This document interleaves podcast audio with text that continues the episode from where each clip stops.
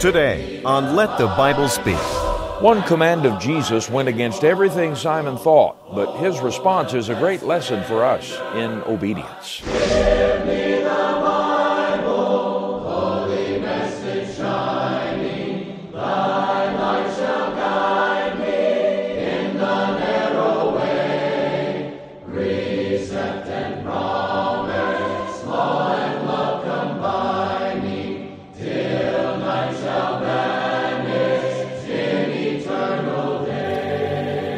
And greetings. Welcome to Let the Bible Speak. It's a privilege to speak to you today about the Word of God.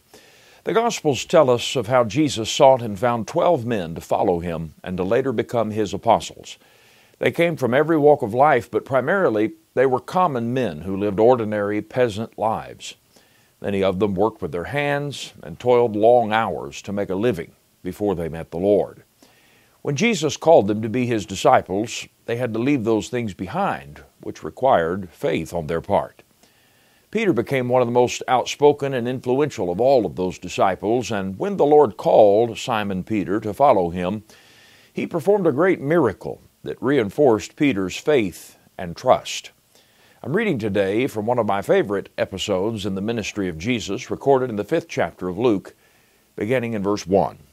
The record there says, so it was, as the multitude pressed about him to hear the word of God, that he stood by the lake of Gennesaret, and saw two boats standing by the lake. But the fishermen had gone from them and were washing their nets. Then he got into one of the boats, which was Simon's, and asked him to put out a little from the land. And he sat down and taught the multitudes from the boat.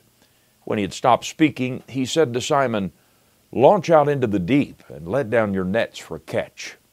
But Simon answered and said to him, Master, we have toiled all night and caught nothing. Nevertheless, at your word, I will let down the net. And when they had done this, they caught a great number of fish, and their net was breaking. Here is a moving scene on the shores of the lake of Gennesaret, more commonly known as the Sea of Galilee.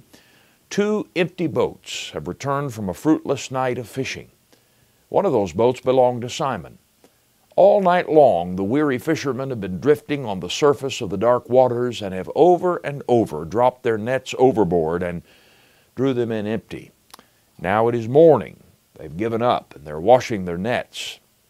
But Jesus comes upon the scene, and wonderful things happened that forever changed their lives. I wish to borrow Peter's words for the subject of our sermon today. Nevertheless, at your word. And I'll return with the lesson after a song from the congregation.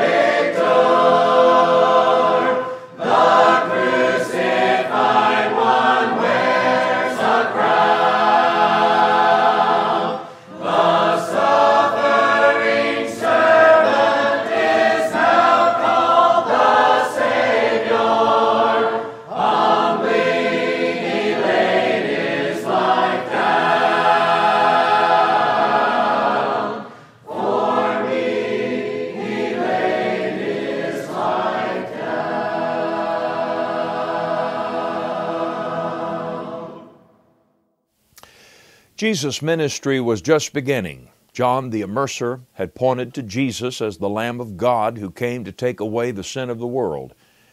Andrew heard John's announcement and followed after Jesus to learn more about him. And after spending the day with the Lord, Andrew was convinced that he was the promised Messiah, and so he excitedly went and found his brother Simon and brought him to Jesus, saying, We have found the Christ. It was not until the event we read about a few moments ago that Peter fully surrendered to Jesus, though, and became his devoted disciple. Now, Jesus was already attracting crowds of people, and on this day a multitude has gathered on the sandy shore of the Sea of Galilee to listen to Jesus teach. Simon, along with others, have just returned from a long and disappointing night of fishing and are cleaning up and putting away their nets just as Jesus is about to preach. To avoid the press of the multitude, Jesus stepped aboard Simon's boat and asked him to thrust out a little way from the land. And then, with the boat as his pulpit, Jesus began to teach the crowd assembled there on the seashore. The acoustics of the water would likely help Jesus be heard by the multitude, but the Lord had other reasons for commandeering Simon's boat. The Bible doesn't tell us what Jesus preached about that day, but I'm confident the greatest sermon that greatest, generated the greatest response and had the greatest impact was the one he was about to deliver to Simon and the other fishermen on the boats by way of demonstration. Simon's whole perception of Christ and his disposition toward him was forever changed because of the great miracle that Jesus was here orchestrating. When Jesus was concluding his lesson to the multitude, he then turned to Simon with a strange demand. The Bible says, when he had stopped speaking, he said to Simon, Launch out into the deep and let down your nets for a catch. Well, this simple command seemed to frustrate Simon Peter, for he remonstrated, Master, we have toiled all night and caught nothing. Nevertheless, at your word, I will let down the net. This command of Jesus was not easy to accept on several accounts. Let's think for a moment about how this would have sounded to Simon, the seasoned fisherman. First, Jesus' demand went against Simon's pride. Here you have a carpenter giving a professional fisherman advice on when, where, and how to catch fish. Simon was no stranger to the sea. He made his living on Lake Galilee. He had spent untold years fishing the sea and learning the depths of those waters and discerning the fishing patterns and influences of things like time of day and weather upon the fish. And he'd honed his skill in finding and catching fish. He was no amateur. And if a man like Simon, not to mention the others there, such as Zebedee and James and John, if they could spend all night casting out nets and come up empty, who did this carpenter and itinerant preacher think he was, telling them to keep working, to go back out, and to once again start fishing? I had a dear older friend who passed away a year or so ago, who was one of the best bass fishermen I've ever personally known. I enjoy bass fishing. I try to do some here and there, but I have nowhere near the skill or instinct that Howard possessed. When I would visit California, where he lived, we fished together numerous times through the years. We would fish all day, we would fish at night in the lakes of the Sierra foothills, we would sometimes fish all night until after the sun came up in the morning.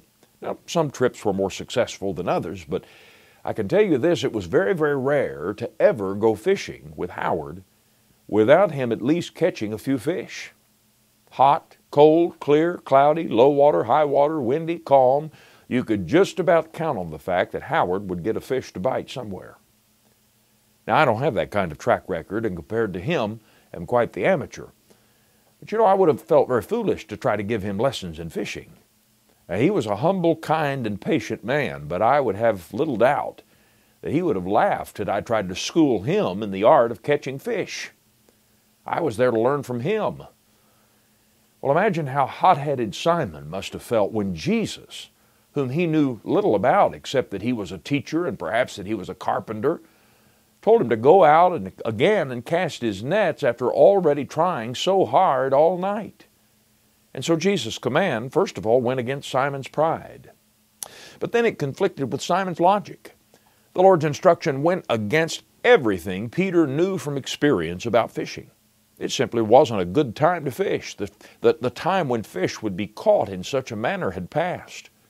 Peter knew that, and knew that going out that time of day was an exercise in futility. As the sun's rays began glinting on the rippling water, Simon looked out and knew that it would be a waste of time to go out into the deep and begin casting nets, especially after they'd gone all night and not caught anything. It would be a lot of work for nothing, and no one but Jesus would have ever suggested that they should go out that time of day and resume fishing. I think that's sometimes how we look at Jesus and his teaching.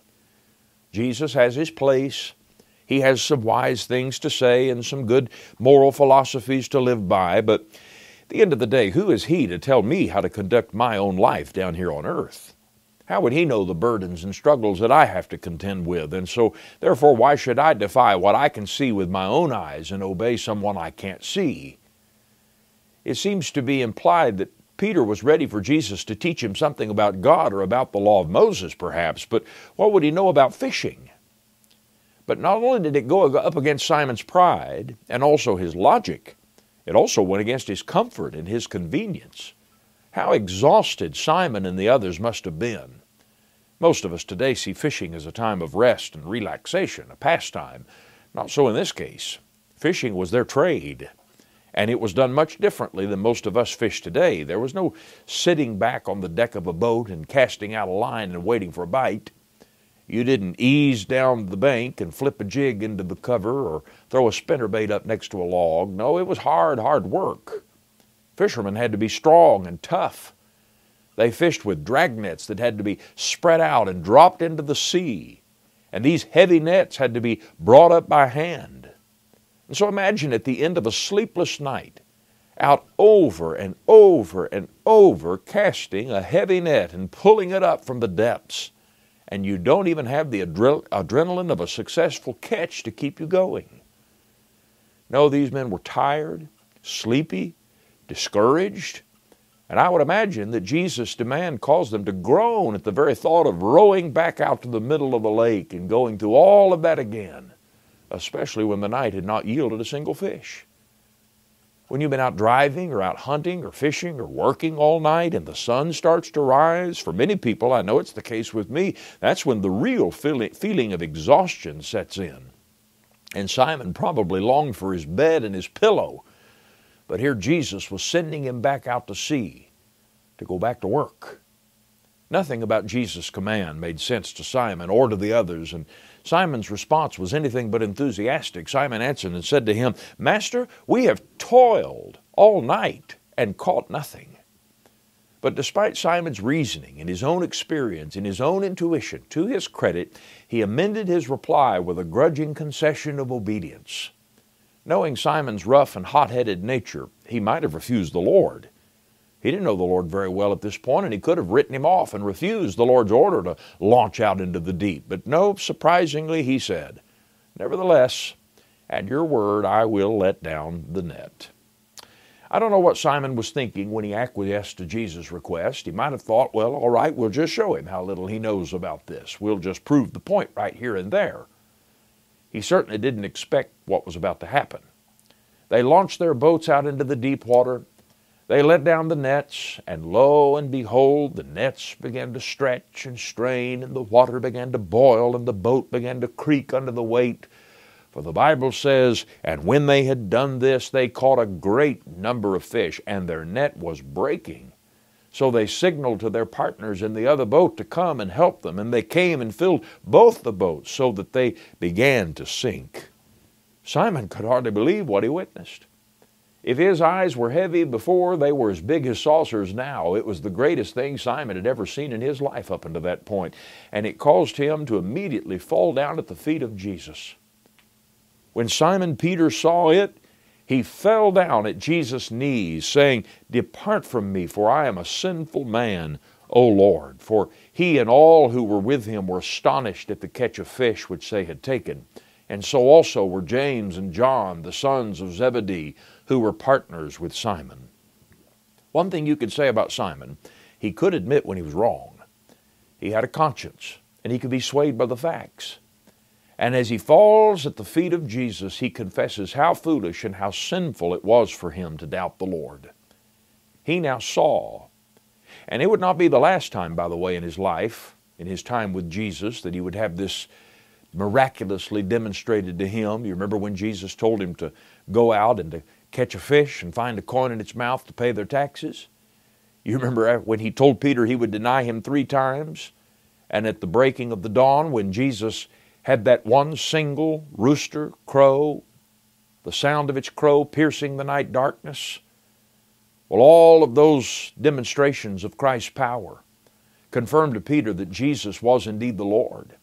He was the Lord over creation, that he had command of even the fish of the sea.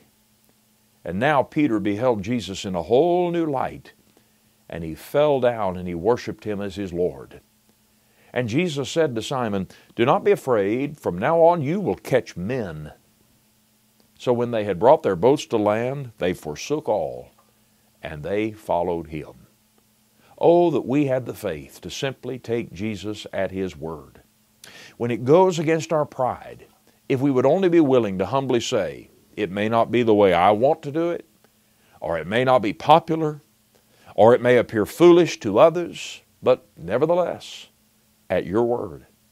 When it defies our logic and it is contrary to human wisdom and human experience, that we would have the faith and trust to say, Lord, I may not understand it, and I don't know why it has to be that way, but nevertheless, at your word. When it challenges our stamina and it encroaches upon our comforts or our convenience, if only we had the courage to bravely say, Lord, this may be hard, and this may demand much, and this may bring pain and difficulty, but nevertheless, at your word, I'll bear it. I'll go the extra mile. I'll wear myself out in your service, and I'll follow you to the end of the earth. And you see, only when we're willing to take Christ at His word and unconditionally submit to His commandments will we realize the blessings that He has in store and will we ever truly be His disciple. Friend, there are many things I don't understand, and there are things that you don't understand about the Lord's way. There are mysteries concerning His will. There are many things that Christ has taught us to do in our daily life, in our dealings with others, and even in our service to Him in the church, in His plan of salvation, and in the things, in the things He has instructed us to do in our worship that don't make sense to us. We don't understand why He decreed that it be that way.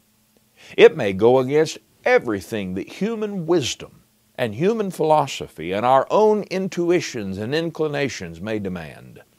And if it were up to us, we would not have decreed it to be so. And the temptation is to do what seems right instead of simply submitting to what we can read in the New Testament. Remember, the Bible says, It is not in man that walketh to direct his own steps. Paul said in 1 Corinthians chapter 1, beginning in the 18th verse, For the message of the cross is foolishness to those who are perishing, but to us who are being saved, it is the power of God. For it is written, I will destroy the wisdom of the wise, and bring to nothing the understanding of the prudent. Where is the wise? Where is the scribe? Where is the disputer of this age? Has not God made foolish the wisdom of this world? And continuing in verse 26, For you see your calling, brethren, that not many wise according to the flesh, not many mighty, not many noble are called. But God has chosen the foolish things of the world to put to shame the wise. And God has chosen the weak things of the world to put to shame the things which are mighty, and the base things of the world, and the things which are despised, God has chosen, and the things which are not, to bring to nothing the things that are, that no flesh should glory in His presence. Friend, there are many things in God's economy that men today deem foolish. It doesn't fit inside their box. From the way that God chose to save man all the way down to how we're to worship Him and how we're to live. What God says doesn't line up with their liberal and naturalistic theology or their secular worldview or their worldly pride. Or it seems like another way would be more attractive, more expedient, more sanitary, more effective. And so, why wouldn't it be better if we did it that way? But God uses the things that men see as foolish to not only test the faith of man, but to destroy the wisdom of men so that all of the glory might go to God and not to man, you see. In the Old Testament, when Naaman was stricken with leprosy and went to see Elisha the prophet to be healed, Elisha's messenger came to Naaman with a strange message. Imagine how it must have sounded to Naaman. He said, Go and dip seven times in the Jordan, and your flesh will be restored, and you will be clean. Well, that wasn't what Naaman expected to hear. The Bible tells us that wasn't what he expected to hear. 2 Kings chapter 5 tells us the story. He thought that the prophet would come and perform a spectacular ceremony and heal him there on the spot. Who in the world ever heard of going to the muddy, stinking, rolling Jordan River and sticking your head under the water seven times to cure leprosy? Surely he thought it would make him the laughing stock of the world. And he got angry, and he nearly went home to die, a leper. But his servants reasoned with him. And they said, You know, you would have believed the prophet if he had told you to do what you wanted to hear. You came all this way. You sought the help of the prophet. And if he had told you to do some great thing that would have brought glory to you, you would have done it. Well, if you would listen to him then, why won't you listen to him now? Why won't you listen when he says, Go dip in the Jordan River? What do you have to lose? You know what Naaman finally said? He said, Nevertheless, at your word. That is, the Bible says he went down and he dipped seven times, not once, not twice, not eight or ten times. He dipped seven times in the Jordan River, not the Abana River, not Pharpar, not some other stream, not any of the other waters of Israel, but the Jordan River. And the Bible says he was healed. And friend, if you would be healed of your sin sickness today as Naaman was his leprosy, if you would become the disciple of Christ as Peter did that day long ago, you too must be willing to say, Nevertheless, at your word, and unconditionally submit to the commands of our Lord and Savior. The Savior said, He who believes and is baptized will be saved, but he who does not believe will be condemned. Mark 16, verse 16. What will you do with that today? Will you resist? Will you argue? Will you try to be saved some other way? Or will you today say, Nevertheless, at your word, and submit to the will of Jesus? You'll find that that kind of heart and mind of submission to the will of Jesus will open up a lifetime of great blessings. I hope we'll learn from the experience of Peter that Jesus is the Lord, and to follow Him means to obey Him. It may not seem right to us, but nevertheless, Lord, at your word.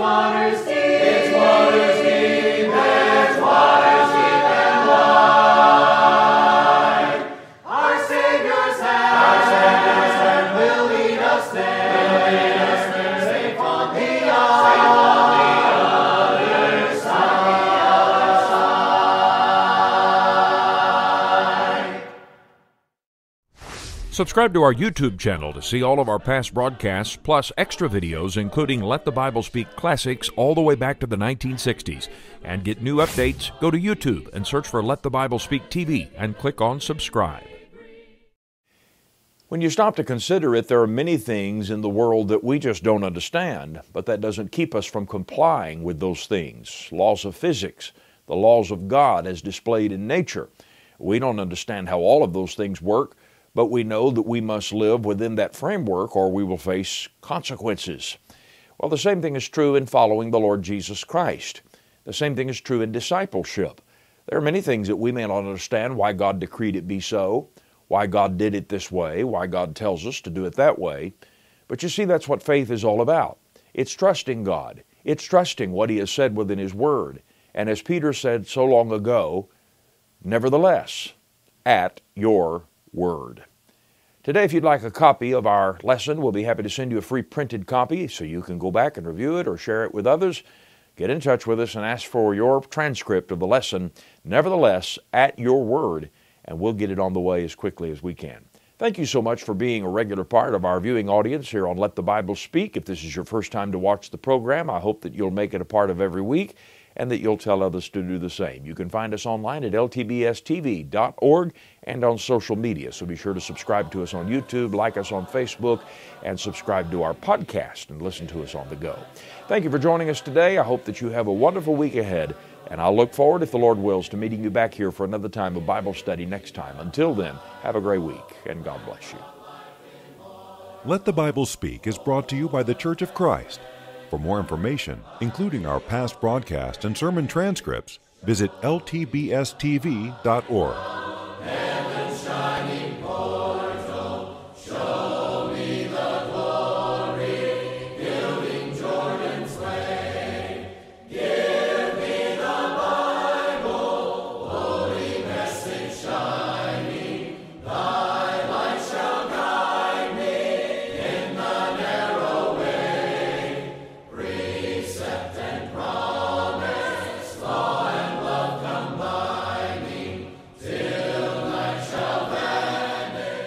For being with us today. Join us next time for Let the Bible Speak.